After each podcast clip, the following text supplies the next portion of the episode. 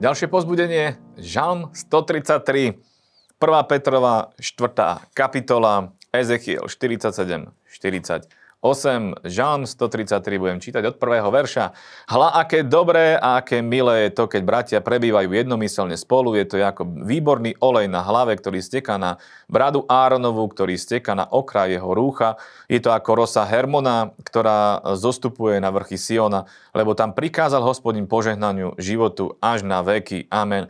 Toto je úžasný e, žalm, kde Bože slovo hovorí o spoločenstvu, o svetých, o spoločenstvo cirkvi, ale aké dobré, aké milé je pred Bohom, keď bratia prebývajú jednomyselne spolu, keď sú jedného ducha, keď sú v jednote, je to, je to také, ako keď e, steká ten olej. Proste Boh vylieva svoje pomazanie na církev, vylieva svoje pomazanie na spoločenstvo, lebo na inom mieste je zase napísané, že kde sa dvaja alebo traja zídu, v Božom mene tam je Boh prítomný, ale to samozrejme neznamená, že máme zostať dvaja, traja, ale národy majú byť zasiahnuté Božou slávou, Božou mocou a to sa stane iba vtedy, keď bratia budú spolu, uh, spolu prebývať, keď církev bude fungovať, keď budú mať spoločenstvo, keď sa budú stretávať stále viac, viac, viac, viac, viac, nech nás neubúda, ale nech nás práve naopak pribúda a nech sú to zástupy ľudí.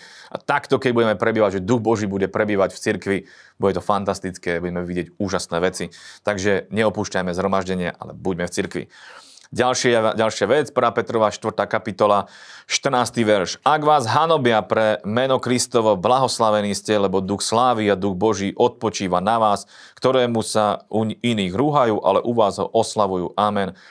Tu je ďalšia, ďalšia, ďalšia vec. Keď sme v cirkvi, a dôležité je, aby sme boli aj verejní, čo znamená, že sa nemáme hambiť za Krista, máme byť svetlom a solou, máme byť ľudia, ktorí sú hrdí na Krista ktorí sú hrdí na, na církev. Máme sa priznať ku, ku Ježišovi, pretože aj keby nás hanobili, aj keby sa nám posmievali, tak Božie slovo je tu napísané, tu Božie slovo hovorí, že duch slávy, duch Boží spočíva na tých, ktorí, ktorých prenasledujú, ktorých hanobia pre Kristovo meno, ktorí stoja pevne, ktorí stoja na tom zaslúbení, že máme ísť do celého sveta, máme kázať Krista, máme sa priznať ku Kristovi, teda na tom slove, keď stojíme tak eh, boh, nám, boh hovorí, že duch slávy, duch Boží odpočíva na vás. To je úžasná vec, že odpočíva na nás, keď aj sme náhodou prenasledovaní alebo opovrhnutí tým, že na nás niekto zle hovorí, len preto, že sme sa priznali ku Kristovi. Budete vidieť, že keď sa priznáte, budete vidieť, že keď to nebudete hambiť, tak sa stane to,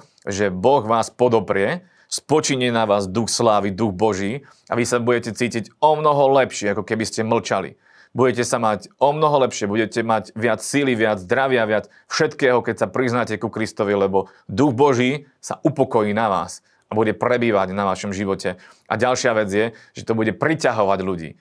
Možno aj práve tých, ktorí zle hovorili, tak o pár dní budú sa pýtať uh, vás o radu, budú žiadať vás o radu, pretože duch slávy, duch Boží bude prebývať na vás. To je fantastické. Ezechiel 47, ako jeden boží muž povedal, tu je uh, kurz plávania a, a veľmi dobre si ho je prečítať. A o čom hovorí? Hovorí o, o rieke, ktorá vytekala spod Prahu domu. Samozrejme, že je to rieka života, rieka ducha. A uh, čo by som ja tu chcel zdôrazniť je, že je možné vojsť do rôznych úrovní. Je možné uh, vojsť do takej, takej, do takého, um, do takej úrovne, že jednoducho už nebudeme nejak musieť sa snažiť my vlastnou silou niečo urobiť, ale to, čo Boh od nás chce, je, aby sme chodili duchom a aby sme boli unášaní duchom. A to je napísané v, tretej, v treťom verši. A keď vychádzal muž na východ, mal mernú šnúru vo svojej ruke a nameral tisíc lakťov a prevedol ma cez vodu. Voda bola po členky. To je tá prvá úroveň. Potom nameral tisíc a prevedol ma cez vodu, vodu po kolená. Druhá úroveň. A zase nameral tisíc a prevedol ma cez vodu po pás. Opäť nameral tisíc a bol potok, cez ktorý som nemohol prejsť, pretože boli vody prihlboké, vody, v akých sa musí plávať, potok, ktorý sa nedá prebrodiť.